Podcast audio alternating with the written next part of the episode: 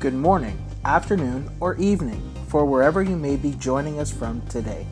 Welcome to the Life Church Podcast. We hope you enjoy today's message.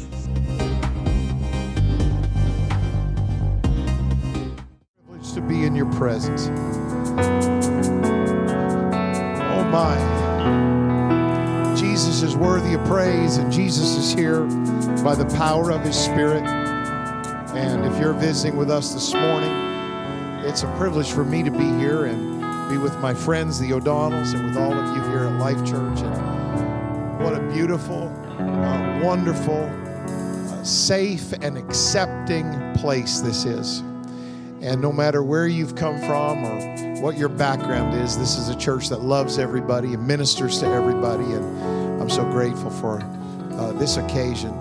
And it's a high honor to be here today, and especially to be with Pastor Steve and Sherry and Luke and Grace. And I'm so thankful for them. And this sounds really corny, but we've been friends for years, so you forgive me. I am so proud of them and so thankful to God for their ministry. And I'm so happy for you that they are your pastor. Uh, Steve and Sherry are two of the greatest Christians I know on this planet, and you are so blessed to have them as your leaders. You are served by one incredibly stellar first family here in this church, and you're so blessed. Amen. Go, go ahead and be seated. We're going to walk our way through a little passage of scripture this morning, so I'll just let you sit down. And uh, it is a joy to be with you. And um, I just want to get right to the word of the Lord this morning. Uh, this is uh, a passage in one of the Gospels, and uh, it, it's Luke who tells us this story. Two of the Gospel writers, only two out of the four, refer to this story, and Luke gives us the details. And uh, it's, it's a beautiful passage. Um, let me just read a couple verses to get us started. This is Luke 24, verse 13. And behold, two of them went that same day to a village called Emmaus, which was from Jerusalem, about three score furlongs. And as they and they talked together of all these things which had happened. And it came to pass that while they communed together and reasoned, Jesus himself drew near and went with them. And this is the cool thing their eyes were holden. It means they were kind of blind to this. Uh, their eyes were holden that they should not know him. Now, we, we suspect that that was maybe divine, that God kind of blinded their eyes to the fact of who uh, he was at that moment. Uh, but it could have just been that Jesus didn't have a Facebook page. This is before the days of social media. So, uh, like, Jesus' face wasn't plastered anywhere. So, if they hadn't been up close to him, they might have not known what he looked like. Um, but these were disciples, so it's likely they did know what he looked like, but somehow God just blinded their eyes. Now, th- this is an amazing story because this is actually the third day after the crucifixion of Jesus. And uh, as you can expect, the disciples are demoralized. Uh, their world has just been shattered, and most of them are in hiding. Uh, for them, their hopes and their dreams have been viciously nailed to a cruel cross, and, and everything they believed in has been buried forever in a dark tomb. And you can criticize them if you want to and say they should have had more faith, but see, they stood there at the crucifixion that we sang about this morning, the old rugged cross, and we sing about it, and it's precious to us. But can I tell you, the day it happened, it wasn't precious to anybody, it was terrifying. And uh, Jesus, who had been so kind and so loving, so accepting, and he'd healed people and he'd ministered to people and he'd fed the hungry and done all of this stuff, uh, for them, it all died when they saw Jesus die. And for them, uh, it all ended when that huge stone was rolled in front of that tomb. It was a grave that mocked their faith.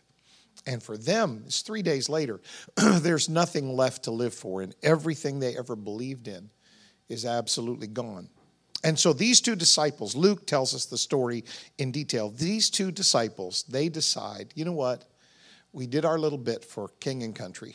Uh, we were faithful, we followed, we believed, we tried, but there's not a bit of sense in lingering in Jerusalem anymore. So they head home to their little village of Emmaus, which is about eight miles northwest of Jerusalem. And you know how it goes. As they walk together, they begin to talk, and as they talk, they get more and more discouraged as they pour their heart out to each other uh, because for them, nothing is right in the world. For them, all hope is gone, everything's lost. There's no reason to smile, there's no reason to believe anymore. And then this stranger walks up to them, and uh, we know who he is, but they have no clue. He walks up to them on this winding road to their little village, and uh, they don't have any idea who he is. His identity is completely hidden. And uh, so, so then this happens. Look, look, at this, verse 17. He said unto them, What manner of communications are these that you have uh, one to another as you walk in? He said, I can see you're sad. And then one of them, we know who his name is. Uh, his name is Cleopas. He answers and says to this total stranger, Are you only a stranger in Jerusalem? And, and really, like for, for real, you don't know the things that are come to pass there in these days? And then with this touch of heavenly humor, this stranger says to them, um, What things? As if he wouldn't have known, you know? And, and, uh, and they said unto him, and they're just pouring their hearts out here. You haven't heard concerning Jesus of Nazareth. He was a prophet, mighty in deed and word before God and all the people. You haven't heard how the chief priests, our own chief priests and our own rulers, we can hardly believe they did it, but they delivered him to be condemned to death and they've crucified him. And, and so they're just pouring out their heart in this jumble of disappointment and heartache. And, and they say to this stranger, uh, they don't know who he is. They say, You haven't heard? Jesus of Nazareth was a prophet like nobody else. His words rang with an authority that we had never ever heard before. And he did so many mighty miracles among the people. And, and, and because of that, we pinned all of our hopes on this guy named Jesus. He gave us reason to live. But now he's gone. And we can hardly believe it. Our own Jewish Sanhedrin handed him over to be crucified by the Roman government. So, Mr. Stranger, it is over. It's done. It's finished. Uh, we, we tried to believe. We tried to hope. We tried it out, but, but we can hardly believe it. But Jesus is gone. He's dead. And uh, we're going home. We're done. It's over they use this word, uh, the, the last third of your Bible, the New Testament, roughly the last third, it came to us to English, it came to us through the Greek language. And the Greek language is, is a pretty descriptive language. Like in English, we've got one word for love. I love my dog, I love my cat, I love, well, nobody loves a cat, but uh, I love my dog, I love my cat, I love pizza, I love my wife, I love my kids you know, so so we've got one word for love, but Greek has like four words for love, and three of those appear in the scriptures. And so it's a very descriptive language. And they use this word. It's, it sounds big and fancy to us, but it wasn't big and fancy to them. It's just a, a normal Greek word. And when they say to this stranger, they say, Jesus, we can't believe it he was handed over. The, the Greek word is uh, paradidomi. It's, it's, a, it's a really uh, unique word. It's a judicial word. It comes from the court system and the prison system. And it means to deliver somebody into the hands of another, uh, to put a person in custody to be judged, or even to hand them into prison or hand them over to be judged or condemned or punished. But in the scripture, as they use it, most often that, that Greek word, paradidomi, it has the sense of be, betrayal or somebody doing something treacherously to you. And, and in light of what happened to Jesus, you would expect the gospel writers to use that word pretty often, and they do. Between the four gospels, 70 times they use that word to be handed over treacherously. And then Jesus himself, when he talked to his disciples, and we have those records in the Gospels, he used that word many times, um, talking about Judas, the disciple who set in motion all the events that led to his crucifixion. Uh, let, let me just kind of hit some highlights here. This is Mark 14, verse 10. Judas Iscariot, one of the twelve, he went to the chief priest to betray that's that word. He handed Jesus over to the chief priests. When they heard it, they were glad. They promised to give Judas money. And then Judas, after that, he sought how he might conveniently find a moment to betray. There's the word again. He, he, he looked for a moment, treacherously, deceitfully, that he could hand Jesus over uh, to the chief priests. Uh, verse 18 As they sat and did eat, Jesus looks at his disciples and he said, Verily I say unto you, one of you that's eating with me at the table right now you're going to betray me. That's that word. You're going to hand me over treacherously, deceitfully. You're going to pretend to be my friend, but you're going to really be my enemy. Uh, John uh, uses the word. John 18, Judas also, which betrayed him. There's the word. He handed him over deceitfully. He knew the place Jesus was going to pray because Jesus often went there. Luke 22, Jesus, when Judas walks into the Garden of Gethsemane on the night before Jesus dies, Judas walks up to him and kisses him, the, the, the kiss of greeting. And Jesus looks at him and said, Judas, seriously? You're going to hand me over with a kiss? You're going to betray the Son of Man with a kiss? Now, this wasn't a surprise to Jesus, and really it shouldn't have been a surprise to his disciples because he told them over and over, this is going to happen. Uh, look, look at this. This is earlier, Matthew 20. Behold, we go up to Jerusalem. The Son of Man shall be betrayed. There's the word again. He's going to be handed over to the chief priests, to the scribes. They'll condemn him to death, and then they will hand him over. They'll deliver him. They'll betray him to the Gentiles to mock. Same word, to scourge, to crucify. And then Jesus said, and the third day, he'll rise again. Now, somehow the disciples didn't get any of that. I, think they believed so much in Jesus and they hoped so much in him that they just didn't want to believe that anybody could treat somebody so good, so pure, so kind, that anybody could treat him like that. But they did. Now, unlike this stranger, apparently, these two disciples who are walking home to Emmaus, uh, they did see Jesus handed over. They did see him betrayed. They did see him treacherously used and abused and misused. It was a cruel mockery of justice. It, it had everything that was bad political maneuvering and sham trials and false witnesses and hateful jurors and a predetermined sentence of death. And that word keeps appearing over and over in the gospel accounts. Mark 15. Straightway in the morning, the chief priests held a consultation with the elders and the scribes and the whole council. Everybody's getting involved. And they bound Jesus and carried him away and delivered him to Pilate. That's that word, paradidomi. They, they just handed him over like a sack of potatoes that they didn't care about. They just tossed Jesus over to Pilate. Verse 15. So Pilate, willing to content the people, this angry mob, he released Barabbas, a known murderer, to them, and he handed Jesus over. He betrayed him. He delivered Jesus when he had whipped him, scourged him to be crucified. So here's the story in the Gospels. It looks pathetic it looks like all sense of justice has been turned upside down, and it looks like um, evil has won the day. Here, here's what happens Jesus is handed over to the chief priest by Judas. And then the chief priests hand him over to the Sanhedrin, and the Sanhedrin hand him over to Pilate. And Pilate hands him over to King Herod, and Herod said, I can't do anything. And he hands him back to Pilate, and then Pilate hands him over to the angry mob and Jesus is handed over to Roman soldiers and crucified. And here's basically what those two disciples who are so demoralized and discouraged, here's basically what they say. When we saw Jesus, Jesus, when we saw him handed over, it was like somebody reached inside our heart and took every bit of hope and joy and light and truth and goodness. It was like when we saw him handed over, all of our hope was just handed over too. And we are done, Mr. Stranger. We tried, we believed, we, we, we followed, but we're done. There's nothing left to live for. So we are going home. Thank you very much. We have given up. Look, look at them pouring out their heart. Verse 21, this is back in Luke 24. We trusted that it would have been him that would have redeemed Israel. And besides all this, it's not like we cut and ran the very first moment there was trouble. We waited for three days. We, we believe, we tried to hope. Today is the third day since these things were done. They are so discouraged. They have given up. And then they tell this stranger, they don't know who he is, they tell him this. Yes, and certain women of our company, they made us astonished this morning. We were still in Jerusalem this morning. And this morning, on the third day, these women went early to the grave and they found not his body.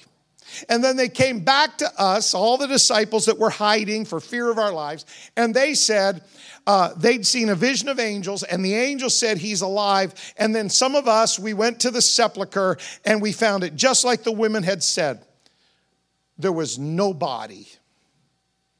We didn't see him. Now, they have been so damaged and so hurt their faith has been so shaken that even when these women go to the tomb and the angels appear and the angels say, He's not here, and they come back and say, There's no body there, you know what they think? Somebody took him. Somebody's playing another cruel joke. Somebody, they're doing this just to be cruel, just to be nasty to us. They're, they're trying to destroy our faith. They have nothing left to believe in. They, they are literally destroyed. And to them, it's just like, yeah, women, you know, women. Like they went to the tomb, they're all emotional. They think they saw an angel. They just want to believe, you know, those women. That's what they're thinking. You can criticize them if you want. You can get up on your high horse and say, well, they should have believed and they should have hoped. And come on, guys, like he's risen, can't you see? But see, we have 2,000 years of hindsight. We get to look in the rearview mirror. But if you would think with me, nothing hits you harder in life than when you lose your hope. When you lose your hope, it knocks the breath out of us. It's, it's a punch in the gut. It steals our joy and saps our strength, and it wounds our heart, and it blinds our vision, and it rocks our world, and it just kind of steals our faith, and we're just shaken. And that's exactly what happened to those two disciples who are walking home on the road to Emmaus. See, can you imagine this? They left Jerusalem on the third day. Jesus had told everybody, you know, on the third day, I'm going to rise again. They are so discouraged that on the day that Jesus said, I'm going to rise, they said, nah, we can't wait. We're heading home. They didn't even wait till sunset. They're just going home.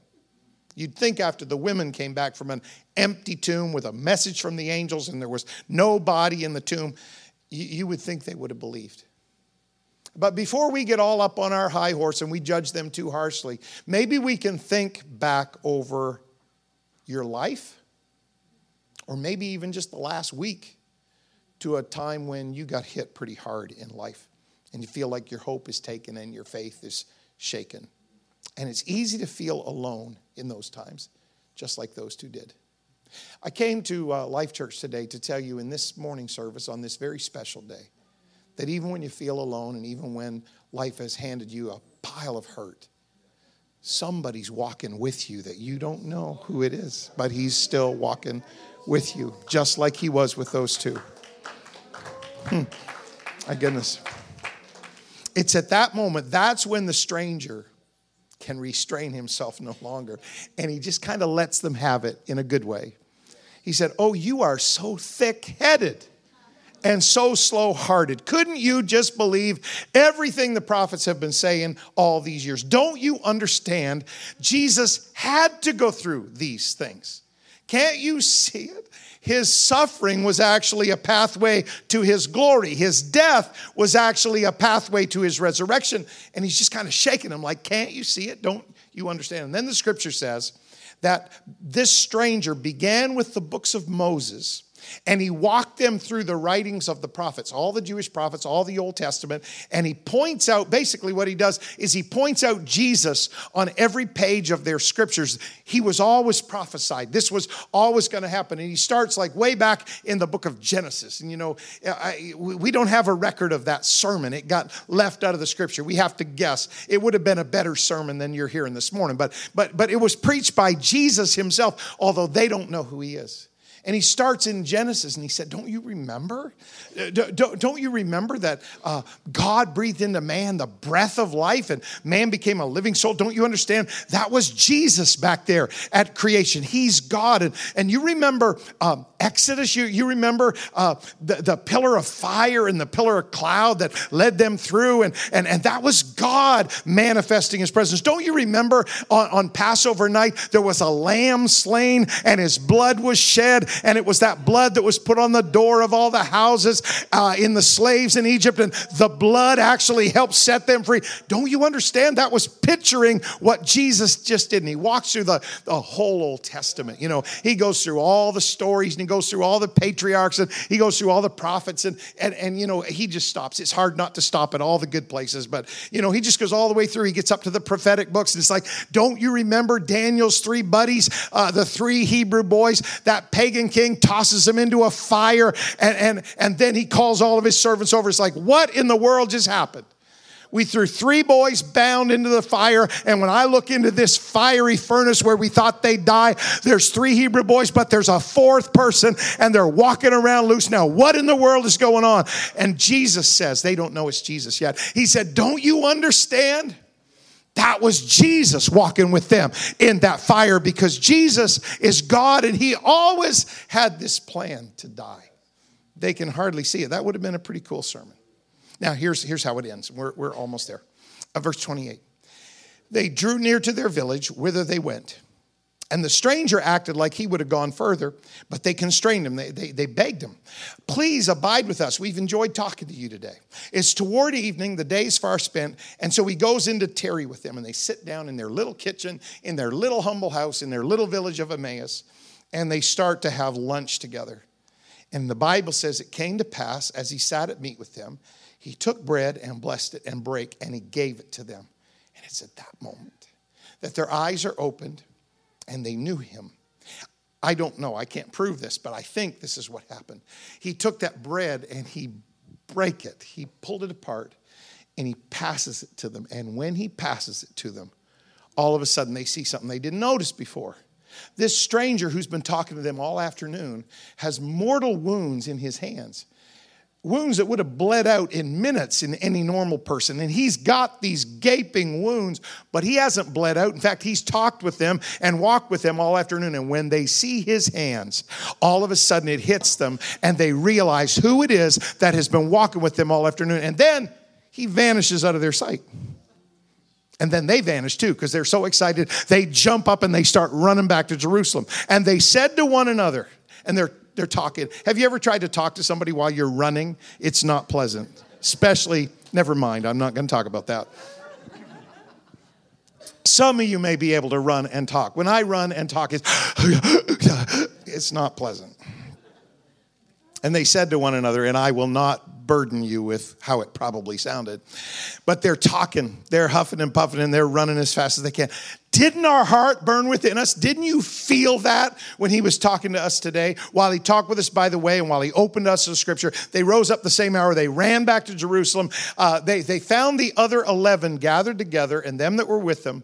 And here's what the, it's changed now. The story's different now. Everybody knows now. And here's what the disciples are saying The Lord is risen indeed, and he's appeared to Simon Peter. And then these two get in on the act and they tell everybody, This is what happened to us this afternoon. And, and they tell how when Jesus broke bread, that's when they recognized him.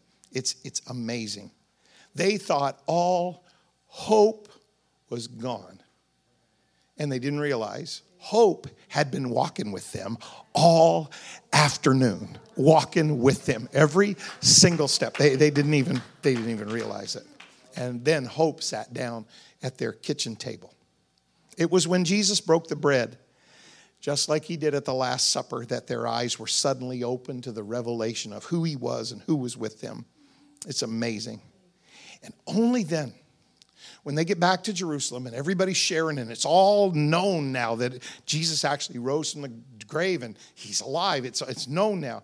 Only then does it finally dawn on all of the disciples, including these two. Wait a minute. This was Jesus' plan all along. We got it wrong. All we could see is what our eyes told us. All we could see is what our feelings told us. Here's what we saw Judas handed him over to the chief priests, and the chief priests handed him over to the Sanhedrin, and the Sanhedrin handed him over to Pilate, and Pilate handed him over to be crucified. That's all we could see. But then on the cross, they started to remember. Just before Jesus breathed his last, here's what he said John 19. When Jesus therefore had received the vinegar, he said, This is the, the one we always preached, it is finished. But it keeps on going. And he bowed his head and he gave up the ghost. That's the same word. Jesus delivered over his spirit. Everybody thought Jesus was being handed over like a martyr, like a murder victim, like he, he was just being mistreated. He was large and in charge the entire time. He was going to the cross so he could hand over his life as redemption for us to pay for our sin. They didn't take his life, he gave his life. They, they, they didn't take his life from him. And no, he was angling for that the whole time. Jesus' life wasn't taken by the chief priests or the Sanhedrin or Pilate or the Roman soldiers. They only handed him over temporarily. Jesus was in charge the entire time. Here's the thing about Calvary that we sang about this morning the old rugged cross. That was the biggest ambush in human history. The devil thought he had Jesus under his thumb. The devil thought it was going to be all over for humanity, and the devil thought we were going to be forever enslaved in sin and spend eternity in punishment. The devil thought he had it, but that was an ambush. He walked right into a trap. It looked like death, but it was really life. It looked like weakness, but it was really strength. It looked like defeat, but it was really victory. It looked like a grave, but it was really resurrection. And Jesus was in control the entire time. It was his plan all along, and the devil fell for it in your face, Satan. Hmm. Jesus had said it, they should have caught it. John 10, this is, this is months before his crucifixion. No man takes my life from me. I lay it down of myself. I have the power to lay it down, and I've got the power to take it back up again. Jesus had said this way early in his ministry, John 2 19. Jesus looked at a, group of people. He said, You destroy this temple, and in three days I'll raise it up. What are you saying, Jesus? I'm saying, hell, you do your worst, but I can turn any defeat into a victory. Hell, you try to take my people down, but I can step in at the last minute and I can turn it around and it's going to be fine. My goodness. You, you remember Jesus' friends? Uh, three siblings. They, they all lived together. Uh, they were all dysfunctional, so they were all unmarried. Um, and if you're unmarried, I'm not saying you're dysfunctional, so, so just give me some grace here. Okay. But they, they lived together. Mary and Martha and Lazarus. You remember them? They lived in a little town near Jerusalem called Bethany, and Jesus often stayed there with his disciples, and so they, they were good friends. And, and Mary was the, the workaholic type, or Martha was the workaholic type A. She was always in the kitchen, always preparing a meal, always working, and, and always making everybody else feel guilty that she was in the kitchen working, you know. And Mary was the spiritual one. She was always like in the living room at the feet of Jesus, listening to a Bible study. And so Martha's in the kitchen rattling pots around and trying to give a hint to Mary, and Mary's not taking it. And no wonder Lazarus decided to just check out early, and he died. But then Jesus raised him from the dead, so he's right back in the mess, you know. But anyway, when Lazarus died, it really hit them. It rocked their world, and they lost their faith for a moment. And uh, when Jesus shows up, he doesn't come to the funeral. He shows up four days late. And Martha runs out to him at the end of their yard and says, John 11, 21, Martha said to Jesus, Lord, if you just been here, my brother wouldn't have died. It's an accusing tone, but it's not because she hates Jesus, it's because she's hurt. She said, Jesus, you left us alone at our most critical moment. You didn't show up when you were supposed to. You left us alone. And Jesus basically looks back at her and said, No, Martha, Martha, with me, you're never alone. Look, look, at, look at this. Jesus said unto her, verse 25, I am the resurrection and the life. He that believeth in me, though he were dead. Martha, Martha, listen. Though the worst case scenario has unfolded, that doesn't mean it's the end. Even though he were dead, yet shall he live. Now, let me finish this morning after his crucifixion, Jesus, actually, the Bible tells us that he goes into the grave. He goes into the tomb, into the grave, the realm of the dead. Because in the Old Testament, the realm of the dead was controlled by the devil because of the sin of Adam and Eve in the Garden of Eden. So the devil had control over the realm of, of the dead. And the Bible says Jesus, in, in 1 Peter, it says Jesus went into the realm of the dead and he preached to the spirits which were in prison. He declared his victory over death and hell and the grave. And that would have been another great sermon. Um, and we don't have that. And then Jesus does something that nobody saw coming, especially the devil. In the realm of death, somewhere on that weekend after Jesus dies, he goes into the realm of the dead and he declares his victory over death, hell, and the grave. And then he basically walks up to the devil and said, um, Those keys to death, hell, and the grave, those keys that you've used to keep the human race entrapped and enslaved for all these thousands of years, those keys, those keys, hand them over. See, Jesus wasn't being handed over. He was planning to walk into the realm of our worst enemy, death, hell, and the grave, and take the keys back. So The Bible says in Revelation 1, verse 18, I'm he that liveth and was dead. Behold, I'm alive forevermore. And you know those keys? I have the keys of hell and death. The devil doesn't have those anymore. So he can't lock you up anymore. I have the keys. The devil had held those keys for centuries, folks, ever since the Garden of Eden. And Jesus took them back. Now, the Bible tells us that the last enemy to be destroyed will be death. And you know how it is. That's our greatest enemy. We fear death more than anything else. We will do all kinds of things just to push death away. You know, we're scared of death. And Jesus basically said to the devil, I'm going to destroy the worst enemy of my people first. If Jesus destroyed your worst enemy, your greatest enemy, 2,000 years ago, folks, it's all downhill for him from there. If he destroyed your worst enemy first, he can handle anything that hell or life or situations or circumstance or your mistakes have handed you. He can handle it. It's not a problem. Music team, if you want to come back and get ready. We're going to come pray. I'm so excited to be here with you. But I, I just want to say this uh, there's one detail about this story. And I've read it, I've studied it, I've looked at uh, books and commentaries, and I've read it through in the Bible. There's one detail about those two disciples on the road to Emmaus. And, and in my reading, uh, nearly every commentator, nearly every student and theologian, nearly every preacher I've heard, um, and nearly every artist artists that paint beautiful paintings of this scene, they've all basically, I, I can't find anybody, they've all missed this detail. And yet it's right there in Scripture, just as plain as the nose on your face. John 19, 25. Now there stood by the cross of Jesus his mother and his mother's sister, Mary, the wife of Cleopas, and Mary Magdalene. There it is.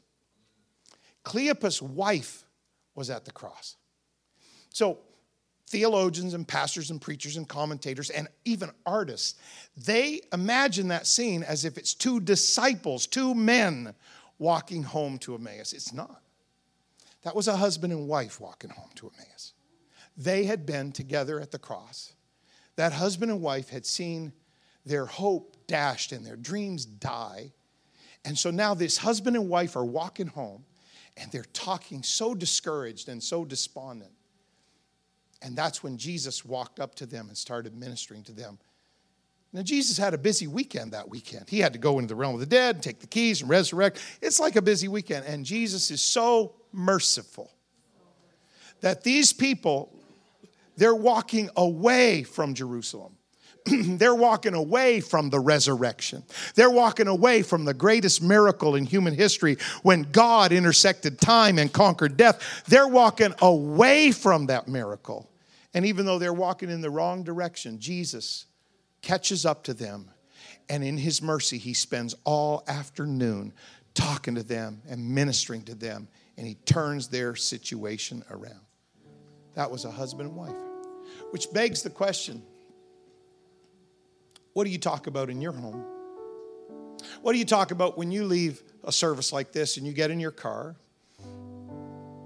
What do you think about? What do you talk about? What do you take home with you? Because so often our self talk is defeating. And, and we can walk out of some great things, and everybody thinks we're happy, and everybody thinks it's all together, and everybody thinks we're fine. But we know that what we face at home, or what we face in our family, what we face in life, what we battle with in our mind and our circumstance is pretty negative and pretty defeating. And here's what I came to tell you today, Life Church Jesus would like to walk home with you today whatever house you're going to, whatever apartment building you're going to, wherever you may live and whatever your situation is. It doesn't even matter if you are the one that's turned your back on all hope and goodness and miracles and you're walking in the wrong direction. Jesus still would like to catch up with you today and walk home with you. And here's what I promise you if you'll just let Him touch your life, if He conquered your worst enemy, your greatest enemy 2,000 years ago, I promise you that whatever's going on in your life today, it's easy for him. It's not easy for you, but when Jesus catches up with you, even if you're going the wrong direction, he can turn it all around. Would you lift your hands in the wonderful presence of God that we feel here? And, and in just a second, we're going to stand and come to the altar. But, but just for a moment, would you just lift your hands and would you give Jesus thanks and praise that He's so good. He's so merciful. He can actually catch up to you if you're walking the wrong the way and making the wrong decision. It's your fault. He'll still catch up with you and he'll minister to you today. I worship you, Jesus. I thank you, God. I thank you, God. So powerful, so beautiful, the presence of God. He's here right now. The same Jesus that caught up with two disciples and they didn't recognize him, he's here right now. But the difference is we do recognize him, we honor him that he's here.